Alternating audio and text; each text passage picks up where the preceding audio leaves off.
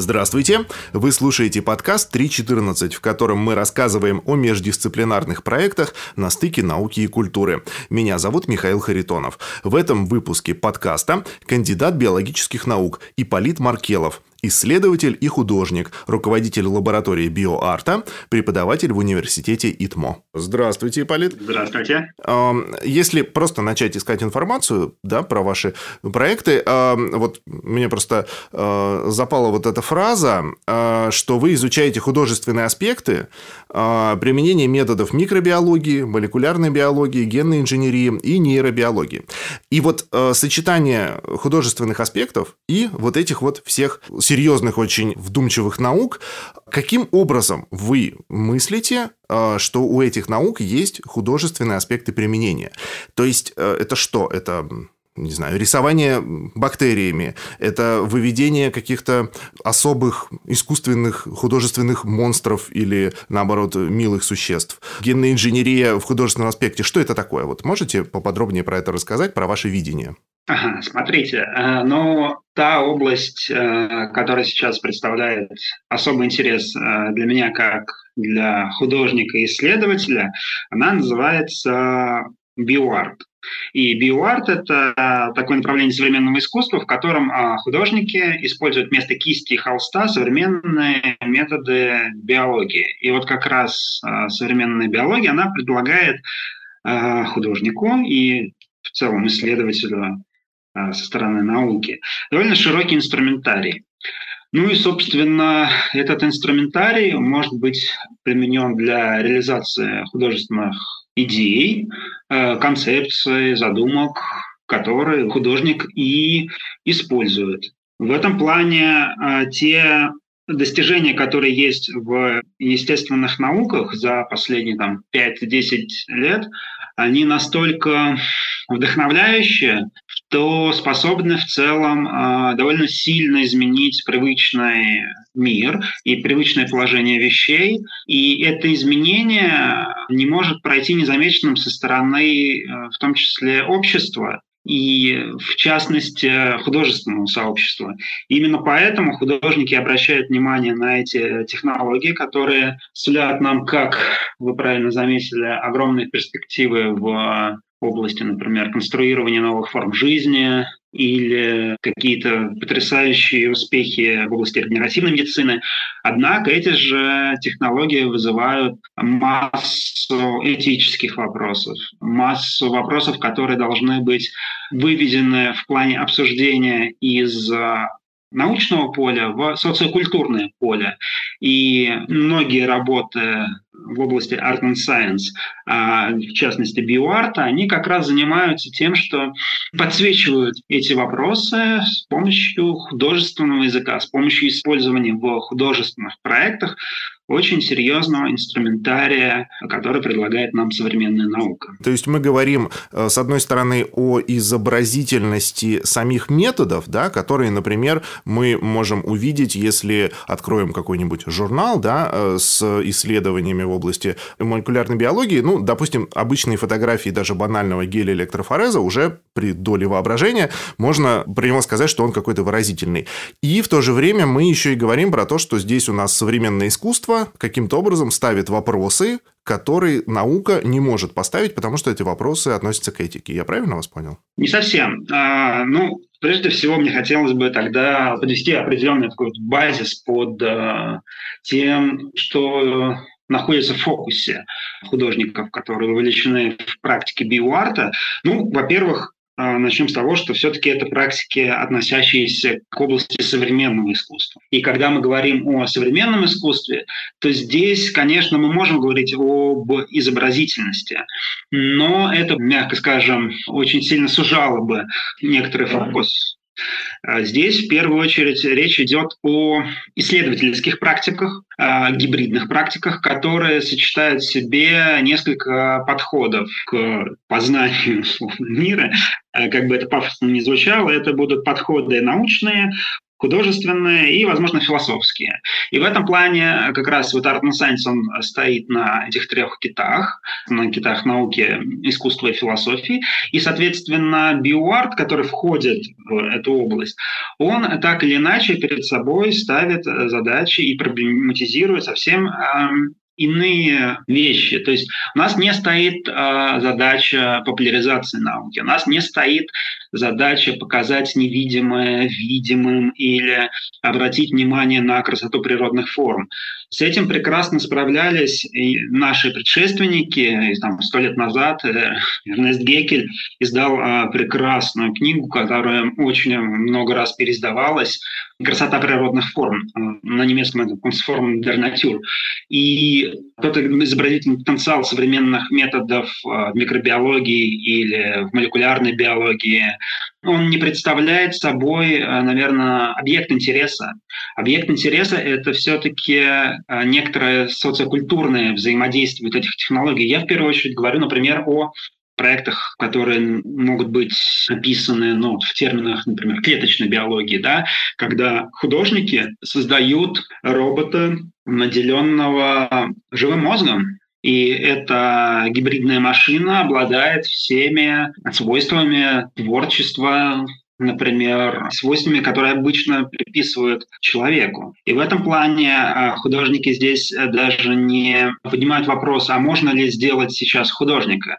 И они даже не поднимают вопрос о том, можно ли каким-то образом деконструировать процесс творческий, а, используя там какие-то простейшие а, органоиды созданы из нейронов, они скорее поднимают вопросы об этичности исследований жизни вне контекста, Э, тела, потому что все клеточные технологии, там, микробиологические технологии в том числе занимаются именно этим. Они извлекают жизнь из контекста, окружающей среды, в которой они обитают, если мы говорим про микроорганизмы в широком понимании.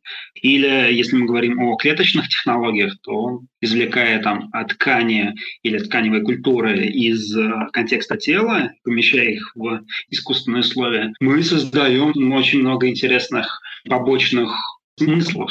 И как раз с этими смыслами, в первую очередь, как мне кажется, и работают художники, увлеченные в практике биоарта. Да, вы э, э, развернули э, вот сейчас более понятно и подробно эту мысль. Ну вот у меня сразу возникает вопрос как раз про эту этичность. А как вам кажется, вообще вопросы этичности, вот если мы говорим про жизнь вне контекста тела, да, насколько вопросы этичности могут существовать вне контекста, не знаю, человеческого сознания или человеческого общества? Вопросы этичности вне контекста человеческого общества, наверное, существовать не могут, потому что это ну, не имеет смысла. Ну, потому что все-таки этика – это наука о каком-то этичном отношении к себе подобным или вообще к живым существам. Да? И эта история у нас выстроилась на базе э, представлений философских э, эпохи Возрождения. Я не специалист большой в этой области, и поэтому не очень хотел бы углубляться в эту тему. Однако, как мне кажется, здесь есть куда как более интересные э, аспекты, у меня бэкграунд а, скорее связан с э, биологией в общем смысле, и в частном смысле с экологией, поэтому для меня довольно очевидно взаимодействие а, существ в рамках нашей планеты на совершенно разных уровнях.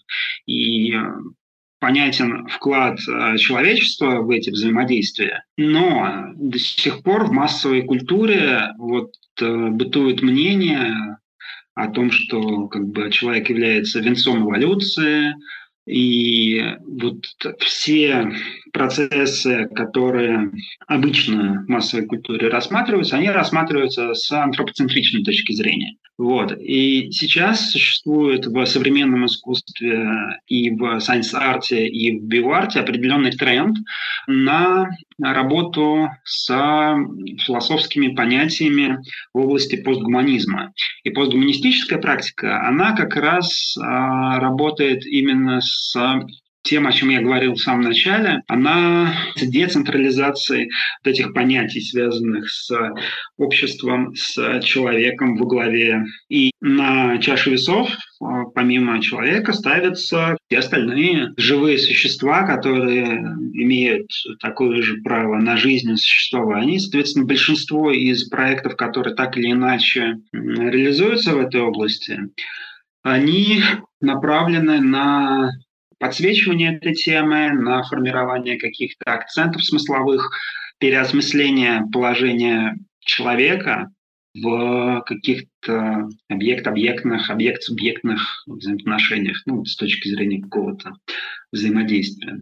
Примерно так. Ну да, возможно даже, что понятие экологичности, оно может э, примерно стать аналогом понятия этичности, если мы выходим да, за пределы антропоцентризма. Ну, просто вот такая мысль пришла. Да-да-да. Все так. Давайте поговорим про ваш первый проект э, Mind Controlled э, Cyber Grouch. Он достаточно такой, у него не только сложное название, да, а он еще и э, такой достаточно фантастический, если в него вдуматься, э, про вот это управление э, при помощи мысли.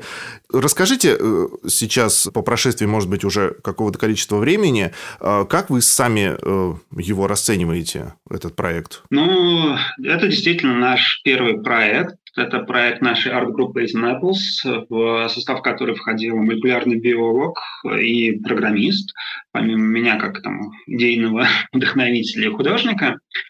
И мы в этом плане э, заинтересовались технологией BCI, это Brain Computer Interfaces, и эта технология как мы видим, получила довольно широкое распространение в массовой культуре в последние годы. Вот как раз э, можно вспомнить там ряд проектов Илона Маска и ряд других проектов, которые так или иначе работали с этими технологиями. Э, ну, надо сказать, что идея этого проекта родилась почти 10 лет назад, и та реализация, которая была предложена в выставочном пространстве, в художественном пространстве, она, наверное, была бы сейчас э, реализована по-другому да, с учетом определенного опыта, который был получен за этот период. Да, и в этом плане, безусловно, вот вы затронули в предыдущем вопросе какие-то этические аспекты. Возможно, мы бы сейчас по-другому представили этот проект, но вот в том первоначальном виде, в котором он был, мы показали разнообразные сценарии использования таких технологий. Но вот один из сценариев э, заключался в том, что Действительно, если определенным образом записывать электрическую активность нашего мозга и передавать ее в закодированном виде по радиопротоколам на какое-то носимое устройство насекомым и перекодировать эти сигналы в электрические импульсы, понятные нервной системе насекомого, то мы можем подменять э, те сигналы, которые поступают с органов чувств насекомого и которые обрабатываются им на каком-то там базовом уровне в виде рефлексов. И в этом плане действительно мы можем силой мысли управлять поведением насекомого при движении. Да? То есть мы можем подумать, что мы двигаемся, например, сами налево, и насекомое будет поворачивать налево. Да, какой-то короткий временной лаг. Вот, а у этой технологии есть определенные ограничения. Эта технология, безусловно, вызывает какие-то этические вопросы. Но однако для нас, как для художников, э, как раз было важно поработать с этой темой и поднять эти вопросы, может быть, в какой-то такой даже э, провокативной форме. И в этом плане, если вот э, посмотреть на эту ситуацию с какой-то отстраненной точки зрения, то в целом современные художники во многом занимаются тем, что ставят под вопрос э, наличие тех или иных границ. Они проверяют эти границы на прочность, и, возможно, даже заходят за определенные границы, которые определяются обществом, например, в каком-то, может быть, там этическом плане.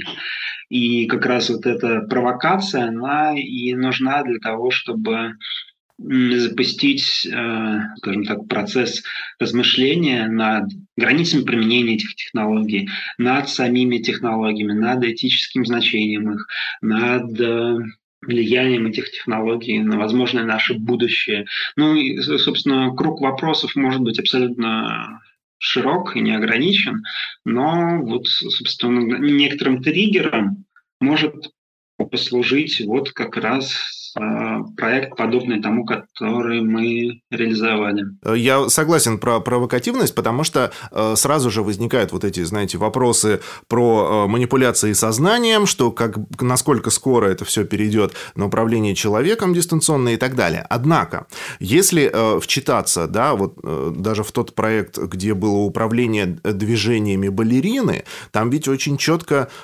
написано, что вы всего лишь передавали электрические электрический импульс на какую-то руку балерины, да, более того, еще и договаривались с ней заранее, что будет означать этот сигнал. А, то есть, фактически, просто это было аналогом, не знаю, похлопывания по руке, э, чтобы человек знал, что дальше делать. То есть, это можно, даже не знаю, без натяжки нельзя назвать каким-то манипуляцией сознанием. Как вы считаете, насколько вообще вот эти страхи, что подобные проекты художников, да, подобные Art and Science проекты э, нас приведут э, к манипуляции, что мы все превратимся в управляемых роботов. Мне кажется, что как раз сама простота устройства, грубо говоря, таракана, наверное, позволяет так легко им управлять, что человек неизмеримо более сложен. Как вы считаете? Давайте начнем а, с простоты устройства. В любом случае, любая научная теория – это некоторая модель, которая описывает те или иные поведенческие факторы, ну, например, в случае нейробиологии, да, и процессы. И любая модель имеет э, свои ограничения в плане многообразия тех э, процессов, которые она описывает. Вот э, в наших экспериментах с насекомыми мы обнаружили, что действительно не так все просто, и рефлекторными реакциями ответ насекомого поведенческий на наши внешние стимулы не ограничивается, и в какой-то момент э, насекомое перестает нас слушаться благодаря тому, что на самом деле есть у насекомого еще довольно большое количество соматосенсорных каналов, по которым оно получает информацию и обрабатывает эту информацию. И в какой-то момент вот эти рефлекторные реакции, которые не совпадают с окружающей действительностью, воспринимаемой другими органами чувств насекомого, они начинают фильтроваться. Таким образом, э, насекомое адаптируется к такому неправильному стимулу.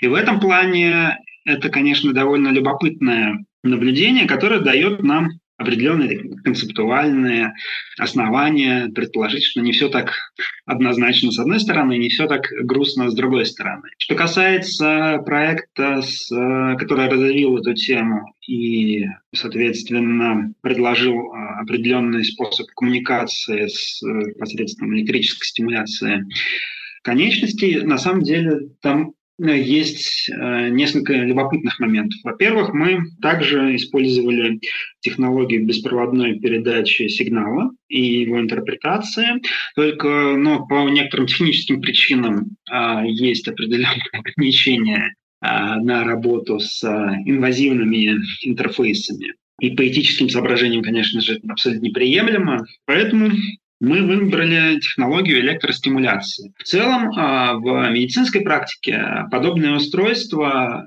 они используются для реабилитации после инсультов, например, или а, после травм, которые а, повреждают спинной мозг, например. То есть когда физиологически конечность больного функционирует, ну вот, электрические импульсы нервные туда не приходят, потому что канал нервный поврежден. Ну и, соответственно, чем занимались мы? Мы разработали носимое устройство, которое в целом в перспективе могло бы быть использовано для полноценного контроля над верхними конечностями путем контроля сокращения а, основных групп мышц. И оно позволяло делать довольно сложные движения, ну, например, взять и, соответственно, схватить э, чашку с напитком и, например, поднести ее к рту. То есть, собственно, для тех людей, которые испытывают трудности, которые иммобилизированы,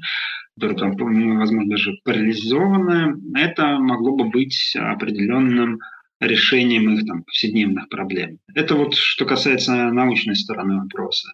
А с художественной стороны вопроса мы, безусловным образом, упростили вот это взаимодействие, Просто по той причине, что для решения художественной задачи нам не было большой необходимости в полной мере реализовывать потенциал этого устройства, потому что есть, ну, скажем так, некоторые технологические ограничения ну, на момент, когда этот проект был реализован. Вот, и чтобы не подвергать, соответственно, жизнь и здоровье э, нашего перформера опасности, мы использовали сигнальный метод. Да? То есть по факту это действительно была определенная договоренность. Но при всем при этом потенциал этой технологии такой, что в целом мы могли бы использовать э, по полной возможности этого прибора и получить э, контроль над э, движением конечностей через контроль сокращения мускулов, верхних и нижних конечностей. Ну, соответственно, основные вопросы, которые мы действительно уже описывали в стейтменте к этому проекту, они касаются да, вот тех же самых границ применения этих технологий. И основная мысль была следующая же. Вот в чем принципиальное различие вот некоторого такого художественного дирижирования, возможно, и какого-то тотального контроля. Значит, получается, что если допустить вот э, эту оговорку, что возможно, да, допустим, этически возможно, э, инвазивное воздействие на человека, что мы туда что-то помещаем в мозг, то есть, в принципе, наши технологии сейчас позволяют, да, включить какой-то более сложный контроль над человеком. Что касается контроля поведения, э, сознания человека или каких-то движений, то здесь есть два аспекта. А, первый аспект – это, наверное, действительно технологический. И вот, как я уже говорил, современные технологии позволяют, ну, например, полностью парализованным людям а, совершать а, простые бытовые операции, управляя там, экзоскелетом, например, с помощью имплантированных в мозг электродов. Что касается обратных процессов, то существует такая технология транскраниальной магнитной стимуляции, которая может э, отключать, например, какие-то речевые функции. Существует э, классический эксперимент, в котором испытуемый говорит список слов. В какой-то момент аппарат транскраниальной магнитной стимуляции воздействует на одну из областей мозга э, с фокусированным магнитным полем, и человек не может произнести какое-нибудь слово, ну, например, слово «стол». И такие вот эксперименты тоже можно увидеть в интернете, погуглив там, ТМС, и что-нибудь, какое-нибудь еще ключевое слово, связанное с речью, там, речевой центр, например. Однако, как мне кажется, вот э, та проблема, о которой мы сейчас говорим, она на протяжении долгого времени успешно решалась без, э, так скажем, инвазивных э, технологий. И здесь я в первую очередь говорю о каких-то вопросах, связанных с пиаром, с маркетингом, э, с пропагандой, с магическим мышлением.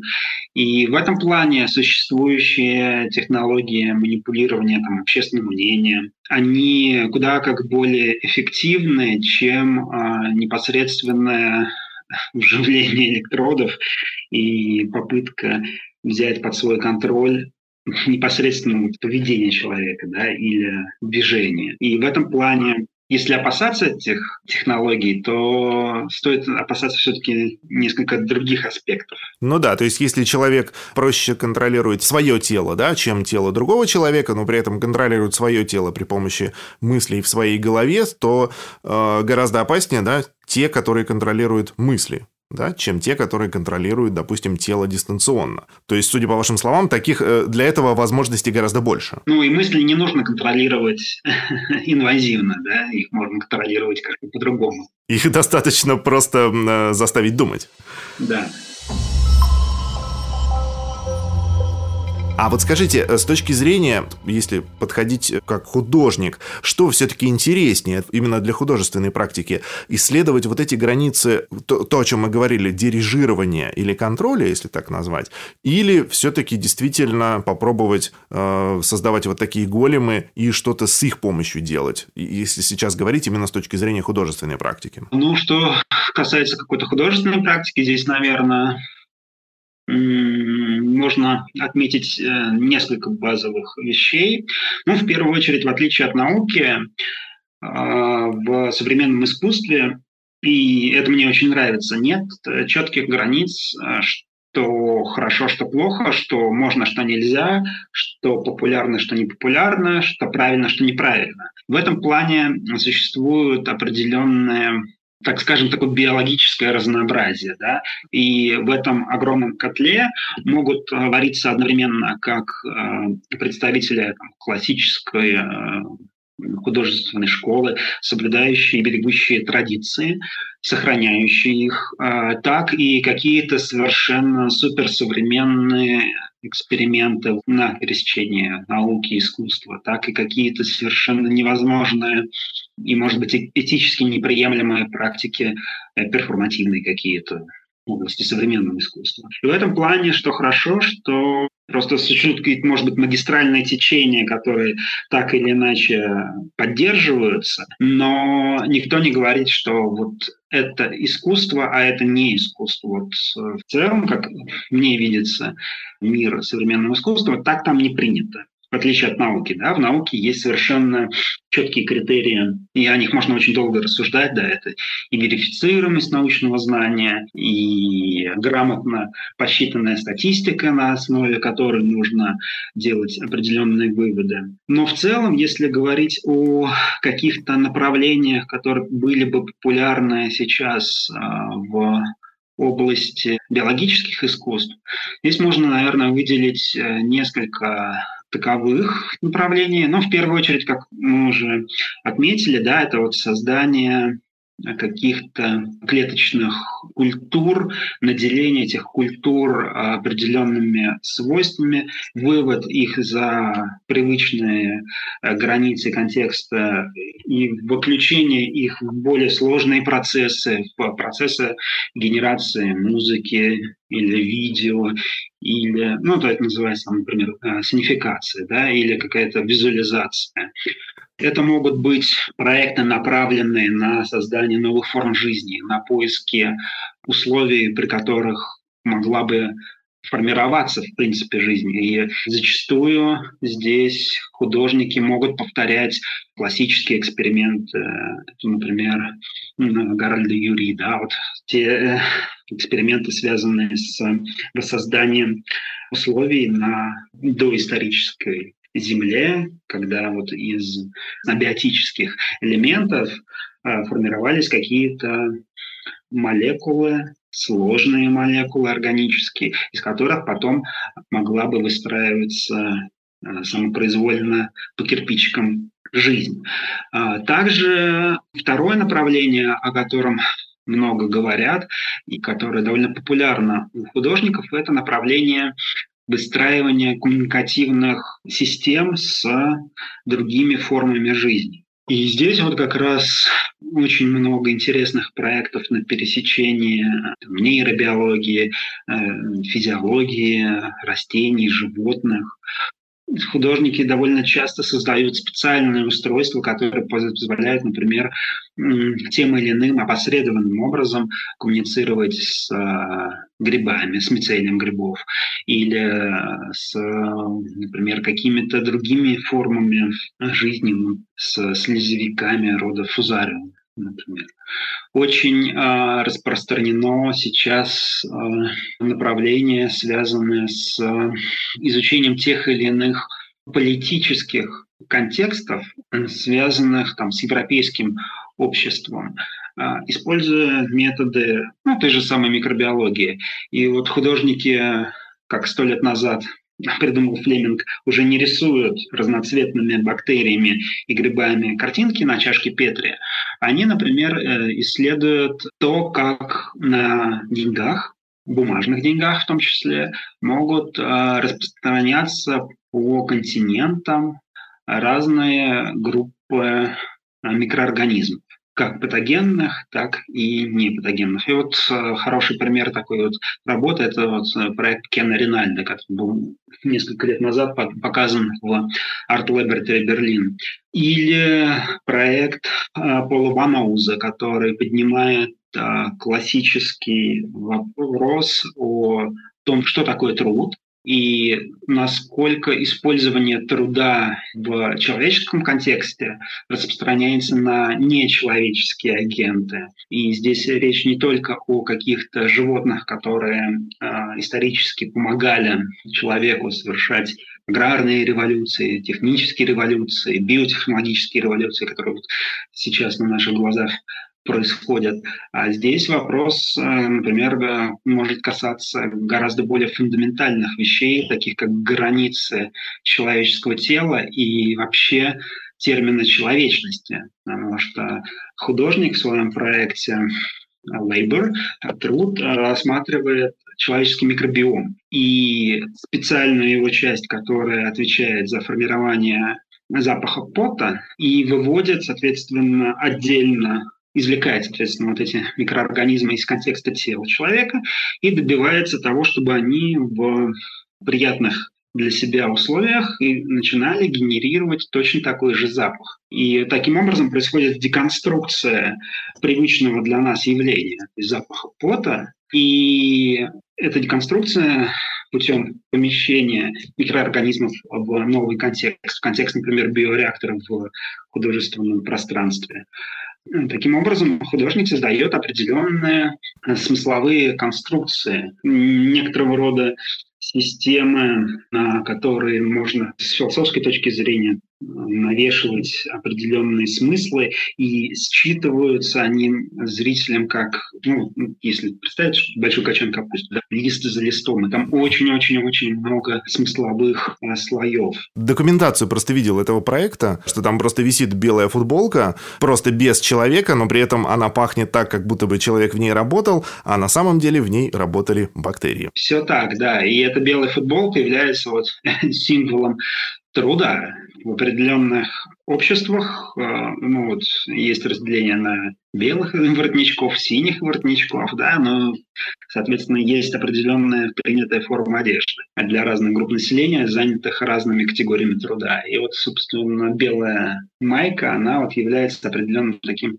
символом с которым работает художник. Вот если говорить про нечеловеческие агенты, вот есть ощущение, что у нас сейчас искусственный интеллект, он уже полностью занял нишу искусства, и скоро уже вообще э, будет создавать только искусственный интеллект. Вот эм, как биоарт у нас сейчас взаимодействует с искусственным интеллектом? Вопрос хороший.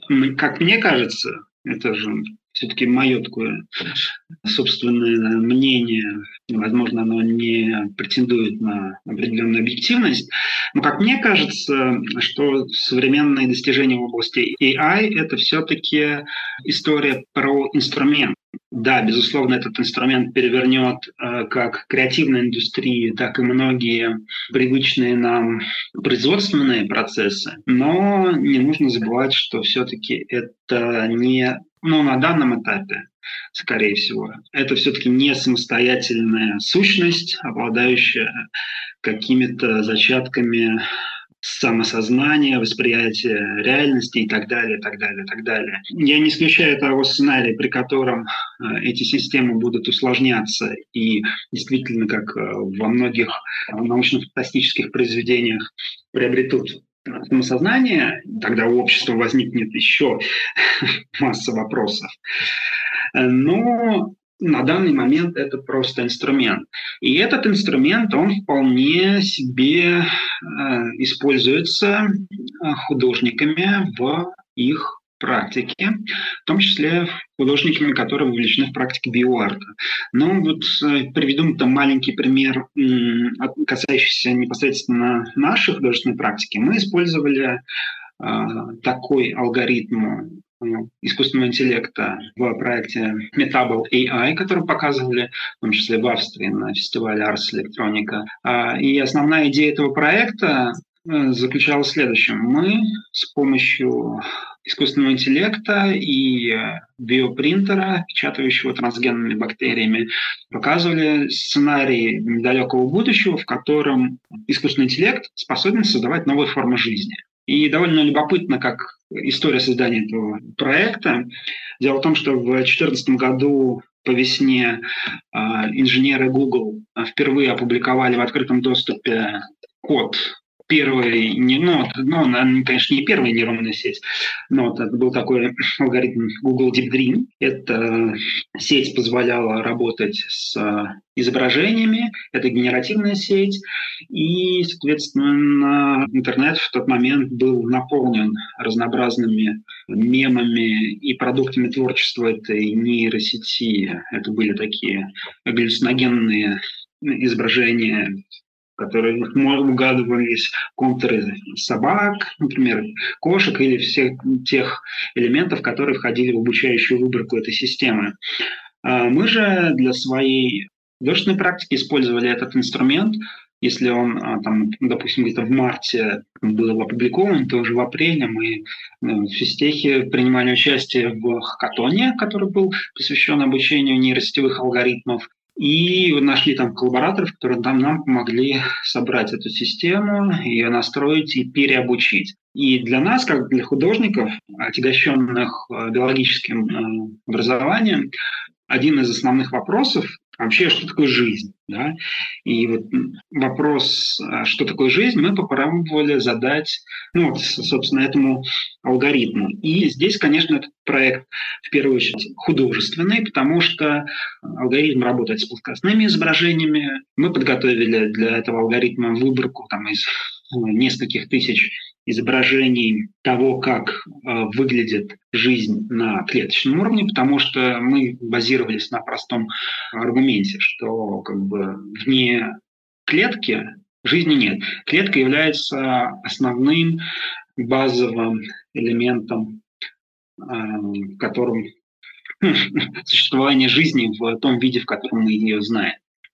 И все многообразие форм клеток, которые принимают жизнь на клеточном и тканевом уровне, мы подгрузили в этот нейросетевой алгоритм, и он начал генерировать э, некоторого рода свои фантазии на тему того, как могла бы выглядеть жизнь.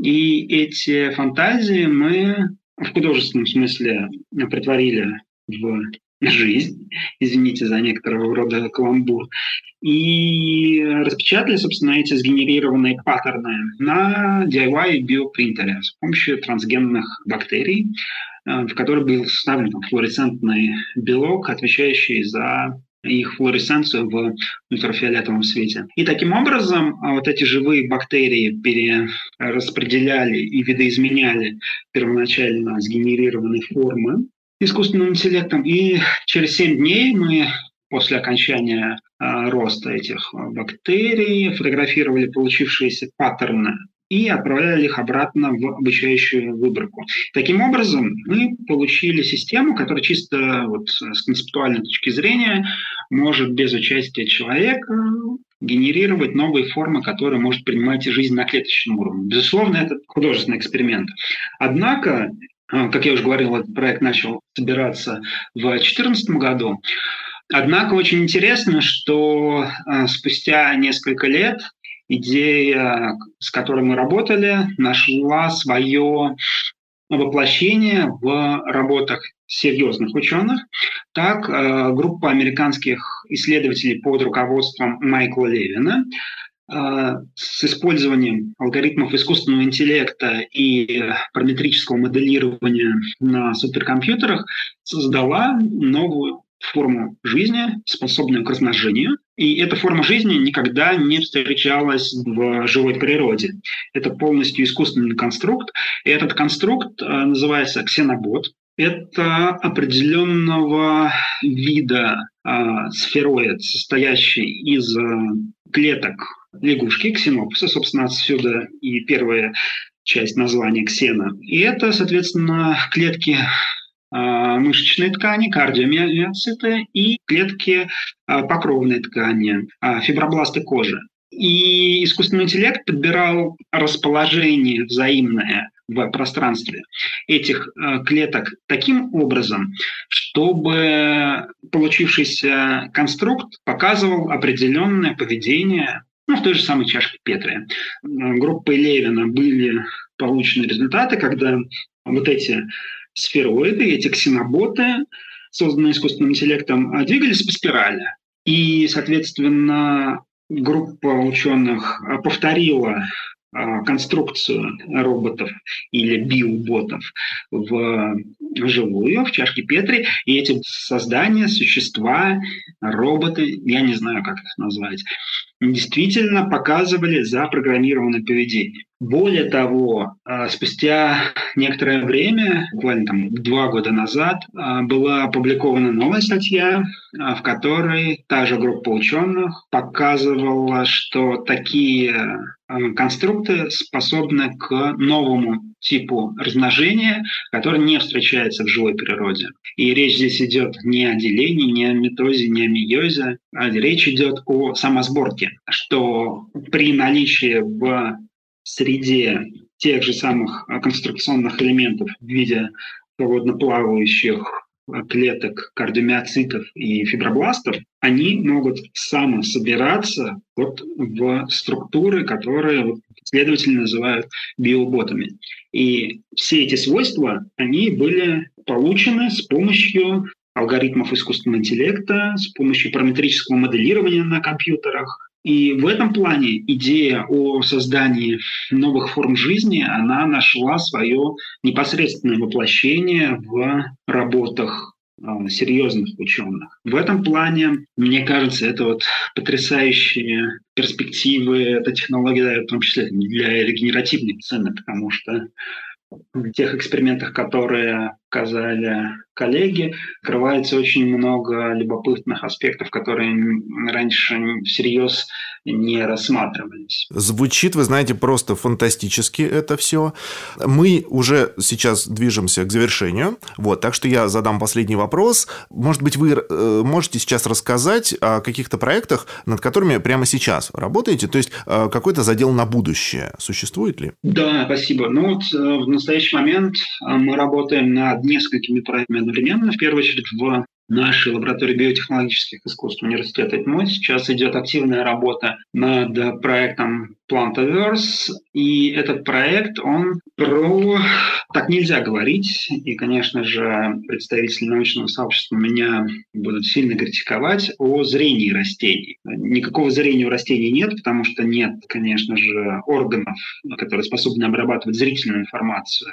Здесь, конечно, речь идет э, скорее о разных реакциях на свет некоторой фоточувствительности.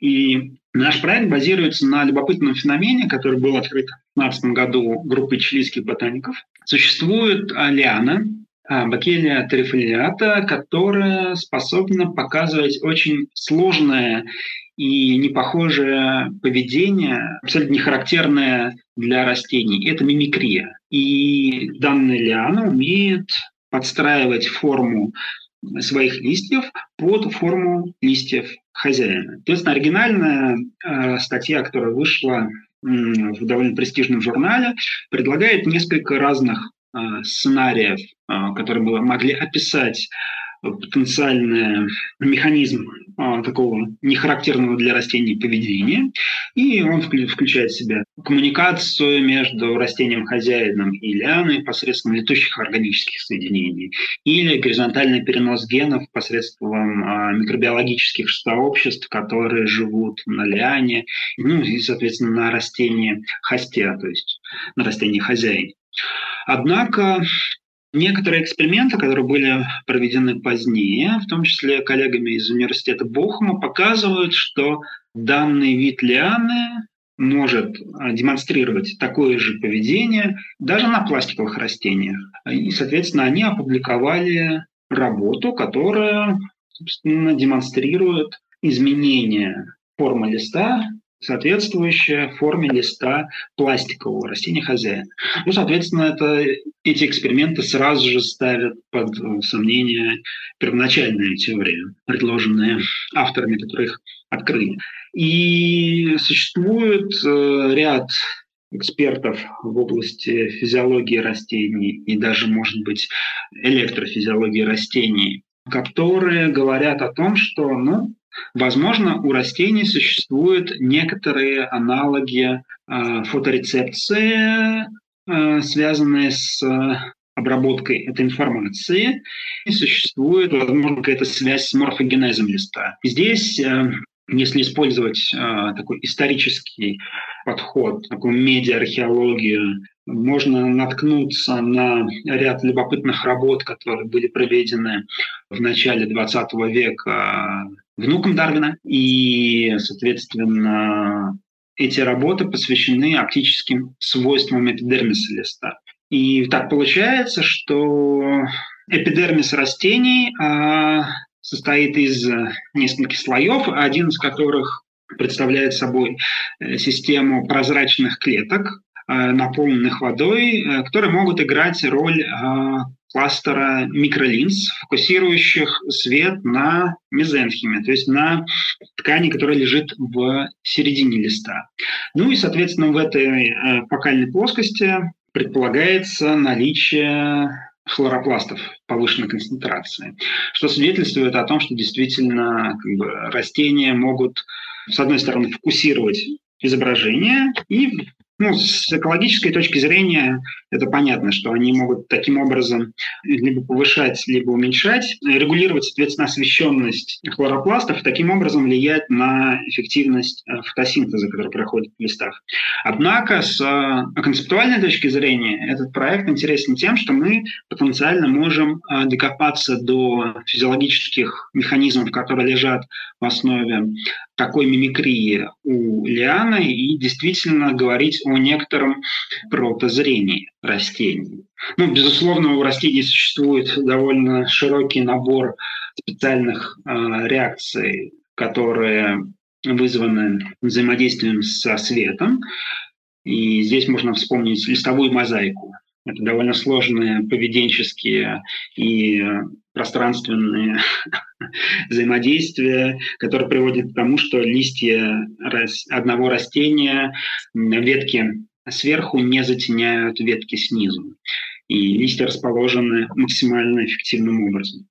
Ну, в целом здесь очень много нюансов, связанных именно с физиологией растений. Однако в художественном контексте вот э, группа наших исследователей показала проект, э, в котором можно взглянуть э, на себя через оптику растительную и представить себе воображаемый э, сценарий, в котором бы растение могло вас видеть, и в основе, соответственно, этого проекта лежит мат-модель, которую мы с коллегами составили, описывающая вот оптические свойства верхнего эпидермиса листа. Ну, это вот один из проектов, которым мы сейчас занимаемся.